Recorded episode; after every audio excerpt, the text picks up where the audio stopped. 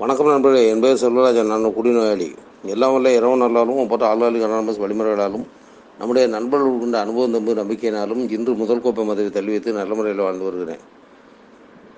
இன்று ஏஏவின் நானூற்றி ஏழு பொன்மொழிகளிலே இருபத்தி மூன்றாவது பொன்மொழியான if God seems far away who moved இறைவன் நம்மை விட்டு புறமாக சென்றால் யார் நெருங்கிச் செல்வது? என்ற பொன்மொழி எனக்குள்ளே தருகின்ற உணர்வுகளை உங்களுடன் பகிர்ந்து கொள்கின்றேன். இறைவன் நம்மை விட்டு தூரமாக சென்றால் யார் நெருங்குவது? இதுதான் கேள்வி. இறைவன் நம்ம விட் நம்மை விட்டு தூரமாக செல்லுகின்றாரா இல்லையா என்பது அது ஒரு முக்கியமான கேள்வி.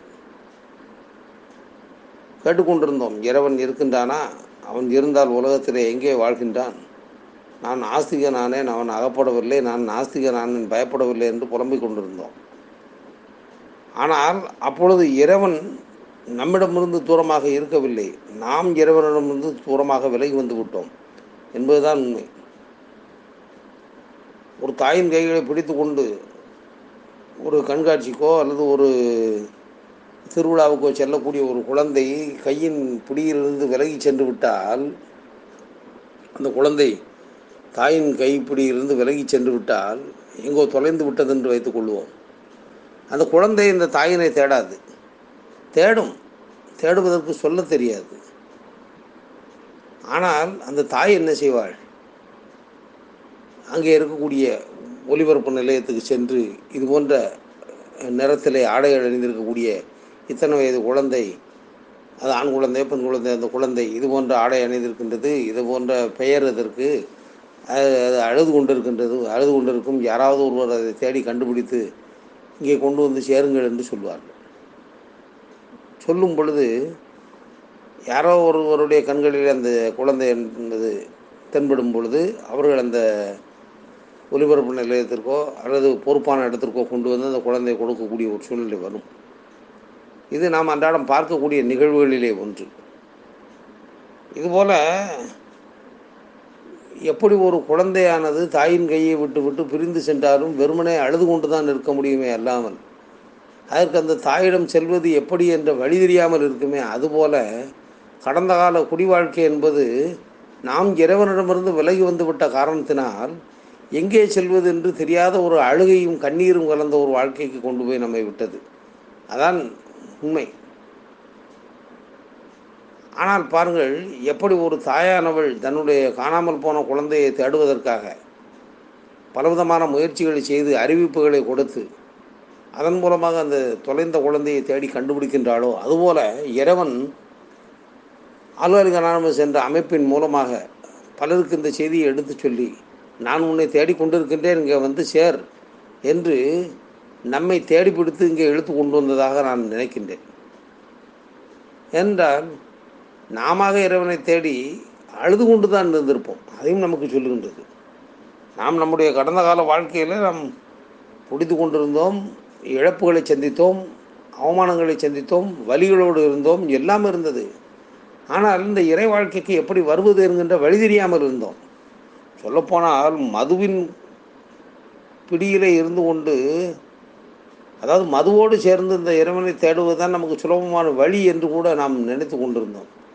எப்படி என்றால் ஒரு குழந்தை அழுது கொண்டே தன்னுடைய தாயை தேடிக்கொண்டிருக்குமே அதுபோல் நாம் குடித்து கொண்டே தான் இறைவனை தேடிக்கொண்டிருந்தோம் ஆனால் நாம் இறைவனை பார்த்தவுடன் எப்படி ஒரு தாய் ஒரு குழந்தையானது அந்த தாயை பார்த்தவுடன் அந்த கண்ணீர் நின்று விடுமோ மகிழ்ச்சி வந்து விடுமோ அதுபோல் நாம் எப்போது ஆழ்வாளிக நாம குழுவிற்கு உள்ளே வந்தோமோ வந்தவுடன் வந்தவுடன் ஒரு நாள் அடிப்படையில் குடியை தள்ளி வைத்து வாழ்வதன் மூலமாக இறைவனை காண முடியும் என்ற உண்மையை புரிந்து கொண்டோமோ அப்பொழுதே அந்த கண்ணீர் நம்மை விட்டு சென்று விட்டது மகிழ்ச்சி நமக்குள்ளே வந்து விட்டது. இது எவ்வளோ பெரிய ஒரு மாற்றம் என்பதை இப்பொழுது நாம் புரிந்து கொள்ள முடிகின்றது. அதனால்தான் இஃப் காட் சீம்ஸ் ஃபார்வே இறைவன் நம்மை விட்டு விலகி சென்றால் நாம் எங்கே நகர்வது யார் நகர்வது யாரும் நகர முடியாது. இந்த இடத்துல நின்று நாம் கண்ணீரை வடித்து கொண்டிருக்கக்கூடிய காலகட்டம் தான் இருந்தது. எண்ணி பார்க்கின்றோம். எப்படி நாம் இங்கே ஆளுநர்கள் நாம் குழுவில் வந்தவுடன் இறைவனை காண்பதற்கான வழி கிடைத்தது என்பதை பற்றி கூட எண்ணும் பொழுது நம்முடைய புத்தகங்களிலே அதாவது பிலின் பார்வையிலே என்ற புத்தகத்திலே இருநூற்று ஒன்பதாம் பக்கத்திலே நம்முடைய பில்டபிள்யூ அவர்கள் சொல்லி உள்ள கருத்து நினைவுக்கு வருகின்றது. இனி ஒருபோதும் பழைய மனிதர்கள் அல்ல என்று நமக்கு சொல்லுகின்றார். ஆம் நாம் இனி ஒரு இனி ஒருபோதும் பழைய மனிதர்களே அல்ல. ஒரு குடிநோயாளி தன் போன்ற மற்றொரு குடிநோயாளியின் மனதில் குடியின் மரணத்தன்மைகள் பற்றிய உண்மையை விதைத்து விட்டால் அந்த மனிதன் மீண்டும் பழைய மனிதனைப் போல வாழமாட்டான். ஒவ்வொரு முறை அளவுக்கு அதிகமாக குடித்து முடித்து விட்ட பின்னரும் அவன் நிச்சயமாக தனக்குத்தானே இவ்வாறு கூறிக்கொள்வான். ஏஏவில் கூறுவது சரியாக இருக்கக்கூடும். மிதமிஞ்சிய குடிவு குடியின் அனுபவங்களை மேலும் சிலவற்றை பெற்ற பின்னர் நிச்சயமாக நம்பிக்கையுடன் நம்மிடம் திரும்ப வருவான். ஏஏவின் ஆரம்ப காலகட்டங்களில் தெளிவடைந்தவர்கள் நம்பிக்கையற்ற மிக மோசமான நிலையில் இருந்தவர்கள். காலம் செல்ல செல்ல ஓரளவு லேசான பாதிப்புகள் பெற்று குடிநோய் பாதையில் சென்று கொண்டிருந்த சில குடிகாரர்கள் கூட பயனடைய ஆரம்பித்தார்கள். ஏஏவில் இளையவர்கள் தோற்றமளிக்க ஆரம்பித்தனர். இன்னமும் வேலை குடும்பம் ஆரோக்கியம் சமுதாய மதிப்பு ஆகியவற்றில் உடைந்து போகாதவர்கள் கூட ஏஏவுக்கு வர ஆரம்பித்தார்கள். ஆனாலும் ஏஏவில் இந்த புதியவர்கள் நிலைத்திற்கு அவர்கள் உணர்வுபூர்வமான அடிமட்டத்தை தொற்றுத்தல் அவசியமானதாக இருந்தது.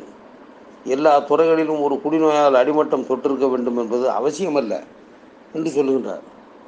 இது நம்முடைய ஏ. கம்சா பேஜ் என்ற புத்தகத்திலே நூற்றி தொண்ணூற்றி ஒன்பதாவது பக்கத்திலே சொல்லப்பட்டுள்ள கருத்து. ஒரு குடிநோயால் அடிமட்டம் தொற்றிருக்க வேண்டும் என்பது எல்லா துறைகளிலும் தொற்றிருக்க வேண்டும் என்பது அவசியமல்ல என்று கூட சொல்லுகின்றார். என்றால் அப்படி எல்லா நிலைகளிலும் அடிமட்டத்தை தொற்றிருந்தவர் மட்டும்தான் இங்கே வர வேண்டும் என்று கூட நமக்கு சொல்லவில்லை. அடிமட்டத்தை பார்த்திருந்தால் இது உதவியாக இருக்கும் என்று சொல்லுகின்றது. அவ்வளவுதான். இங்கே எதற்காக சொல்லுகின்றது? இறைவனை விட்டு நாம் எப்படியெல்லாம் விலகினோம் என்று சொல்லும்போது கடந்த கால வாழ்க்கை நம்முடைய உணர்ச்சி கொந்தளிப்பிலேயே நம்ம வைத்திருந்தது. எல்லா முடிவுகளையும் நாமே எடுத்தோம். யார் நமக்கு நல்லதை சொல்வதற்கு வந்தாலும் சரி அதை ஏற்றுக்கொள்வதற்கு நாம் தயாரில்லாத நிலையில் இருந்தோம். எப்படி தாயை தொலைத்த குழந்தை அழுது கொண்டிருக்கும்போது அதற்கு வேறு விதமான பொருள்களை கொடுத்தால் அது வேண்டாம் என்று சொல்லுமோ அதுபோல் நம்முடைய உணர்வுகளிலே எதையோ தேடிக்கொண்டிருந்த ஒரு நிலைமை இருந்தது. அதனால் நமக்கு முன்பு சொல்லப்பட்ட எந்த ஒரு வார்த்தைகளும் நம்மால் ஏற்றுக்கொள்ள முடியாததாக இருந்தது. அதனால்தான் நமக்கு இந்த நான்காம் பரிமாணம் என்பதை பற்றி கூட நம்முடைய பில்டபிள்யூ அவர்கள் சொல்லுகின்றார்களே. அதாவது நீள அகல உயரம் என்ற இந்த மூன்று பரிமாணத்தை தாண்டிய நான்காவது பரிமாணத்திற்குள் நுழைந்தேன் என்ற ஒரு வார்த்தையை சொன்னார்களே. அது எது என்று கேட்கும் பொழுது ஒரு நண்பர் சமீபத்தில் கேட்டார் அப்படிப்பட்ட நான்காம் பரிமாணம் என்றார் என்ன? என்று கேட்டார். அப்பொழுதுதான் அவரிடம் சொல்லக்கூடிய ஒரு வாய்ப்பு வந்தது. நான்காம் பரிமாணம் என்பது காலம். ஒரு பொருள் இன்னொன்றாக ஒரு மூலப்பொருள் இன்னொன்றாக மாறுவதற்கு எடுத்துக்கொள்ளக்கூடிய காலம்தான் நான்காம் பரிமாணம் என்பதை பற்றி சொல்லிக் கொள்ளக்கூடிய சூழ்நிலை வந்தது. அதை பற்றி கூட நம்முடைய நண்பர்களிலே ஒருவர் நம்பிக்கைக்கு வந்தோம் என்ற புத்தகத்தின் நூற்றி ஐம்பத்தி ஏழாவது பக்கத்திலே சொல்லுகின்றார். முன்னேறி செல்லுதல் என்ற தலைப்பிலேயே என்னையும் உட்பட நான் அறிந்த பெரும்பாலான குடிநோயாளிகள் முன்னேறி செல்லவே விரும்புகின்றார்கள். அவ்வாறு முன்னேறி செல்ல விரும்பவில்லை என்றால் குடித்த காலத்தில் வெற்றியையும் மகிமையையும் பெற்றதாக நாம் குடித்தபின் கண்ட கனவுகள் அவ்வளவு இதமாக நமக்கு இருந்திருக்காது. அத்தகைய கற்பனை கனவுகள் ஒரு குடி துடிப்பான குடிநோயாளியின் வாழ்க்கையில் பிரிக்க முடியாத அம்சங்கள். இன்னமும் குடித்து கொண்டிருக்கும் ஒரு குடிநோயாளிக்கும் குணமடைந்து வருகின்ற குடிநோயாளிக்கும் இடையிலே உள்ள வேறுபாடு காலத்தை வைத்து குறிப்பிட்டு சொல்லிவிடலாம். குடித்து கொண்டிருக்கும் குடிநோயாளி கடந்த காலத்திலோ அல்லது எதிர்காலத்திலோ வாழ் வாழ முற்படுவான். இப்படி குடித்து கொண்டிருக்கும் குடிநோயாளி கடந்த காலத்திலோ அல்லது எதிர்காலத்திலோ வாழ முற்படுவான். ஒரு நாள் அடிப்படையில் குடிய விலக்கி தெளிவுடன் வாழும் குடிநோயாளி ஏ அனுபவத்தில் அறிந்த தத்துவங்களை உபயோகித்து நிகழ்காலத்தில் வாழ்வான். இப்படி சொல்லியிருக்கின்றார் சொல்லிவிட்டு ஏஏ குழுமத்தில் குடியை விலக்கி வாழும் குடிநோயாளி நிகழ்காலத்தில் வாழாவிட்டால் முன்னேறி செல்வது சாத்தியமல்ல என்பதை மிக மிக தெளிவாக உணர்வான். அமைதி பிரார்த்தனையில் நாம் அறியும் மிக முக்கியமான அம்சம் நம்மால் மாற்ற இயலாதது காலம் என்பது. இங்கு இப்பொழுது என்பது மட்டுமே யதார்த்தம். இதற்கு மாறாக குடித்து கொண்டிருந்த குடிநோயாளியின் வாழ்வில் நேற்று அல்லது நாளை என்ற காலங்கள் மட்டுமே இருந்தது. இப்படி சொல்லுகின்றது. இது நாம் நான்காம் பரிமாணத்திற்குள் நுழைந்தோம் என்று சொன்னால் நிகழ்காலத்தில் நாம் வாழ்ந்து கொண்டிருக்கக்கூடிய இந்த வாழ்க்கையை குறிக்கின்றது. இந்த வாழ்க்கை என்பது அவ்வளவு தூரம் நமக்கு இன்றைக்கு ஒரு மாற்றத்தை தந்துள்ளது என்றால் அதுதானே உண்மை.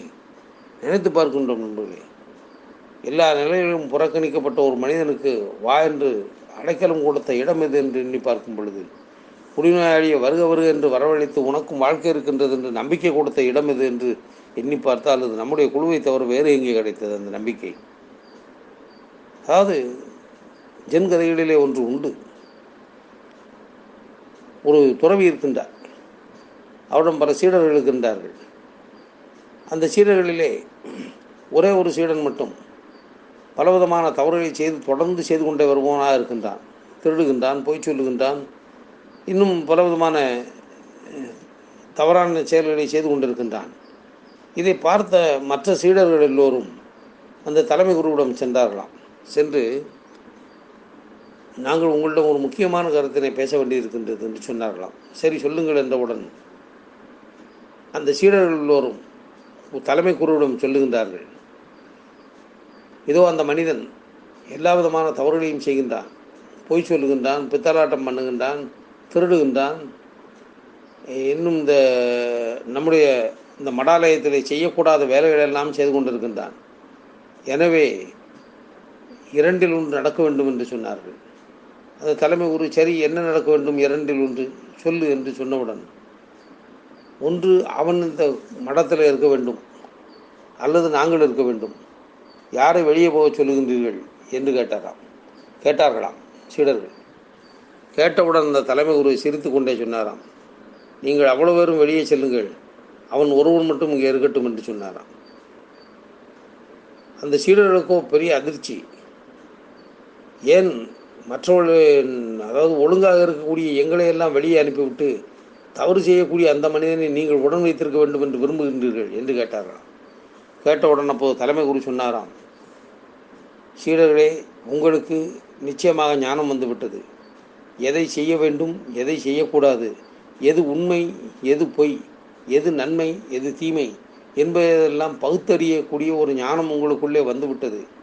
ஆனால் அவற்றையெல்லாம் பகுத்து பார்த்து எதை செய்ய வேண்டும் எதை செய்யக்கூடாது என்று உணரக்கூடிய ஞானம் இன்னும் அவனுக்கு வரவில்லை. ஞானம் வந்தவர்களுக்கு இங்கு வேலை இல்லை. ஞானம் வராத ஒருவனுக்கு ஞானத்தை கொடுப்பதற்கான முயற்சியை தான் நான் செய்து கொண்டிருக்கின்றேன். எனவே நீங்கள் அனைவரும் வெளியே சென்றாலும் பரவாயில்லை. இவ்வளவு கோளாறுகளோடு இருக்கக்கூடிய அவன் வெளியே செல்லக்கூடாது என்று அந்த தலைமை குரு சொன்னாராம்.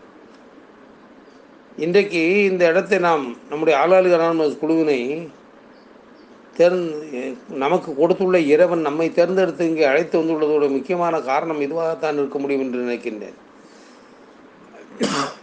எல்லா விதமான தவறுகளும் செய்து கொண்டிருக்கின்றான். இவன் செய்வது தவறே என்று தெரியாமலே செய்து கொண்டிருக்கின்றான்.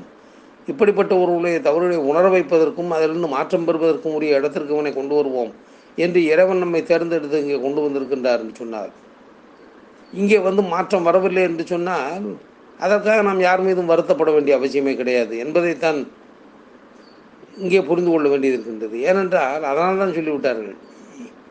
இங்கே வந்து ஒரு ஒரு கோளாரோடு இருக்கின்றாரா? சரி இருந்து விட்டு போகிறார். எவ்வளவு காலம்தான் இருக்கின்றார்னு பார்ப்போமே. அது அவருக்கும் இறைவனுக்குமான பிரச்சனை. ஒரு மனிதனை திருத்துவதோ திருத்தாமல் இருப்பதோ அதற்கு நாம் யார்?